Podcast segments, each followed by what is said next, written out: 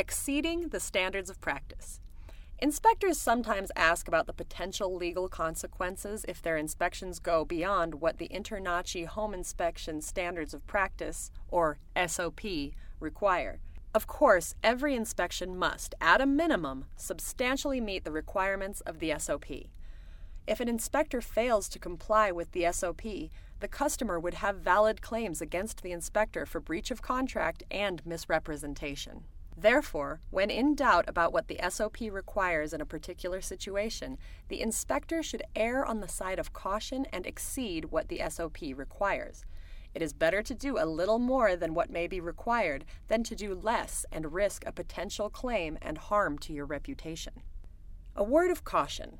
If an inspector consistently goes far beyond what the S O P requires, a customer might successfully argue that the inspector voluntarily assumed a duty greater than the contract required.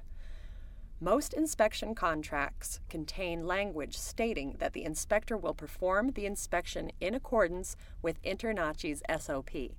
An inspector who goes far beyond what the S O P requires may expose the inspector to a claim that there was an oral agreement that the inspector was going to do a more rigorous inspection than what's required by the S O P.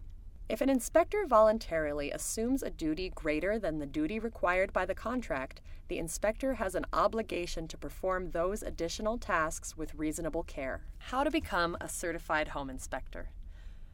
To become an InterNACHI Certified Home Inspector and attain the Certified Professional Inspector, or C P I, designation and certification, you must complete the certification requirements, one of which includes completing this Standards of Practice course.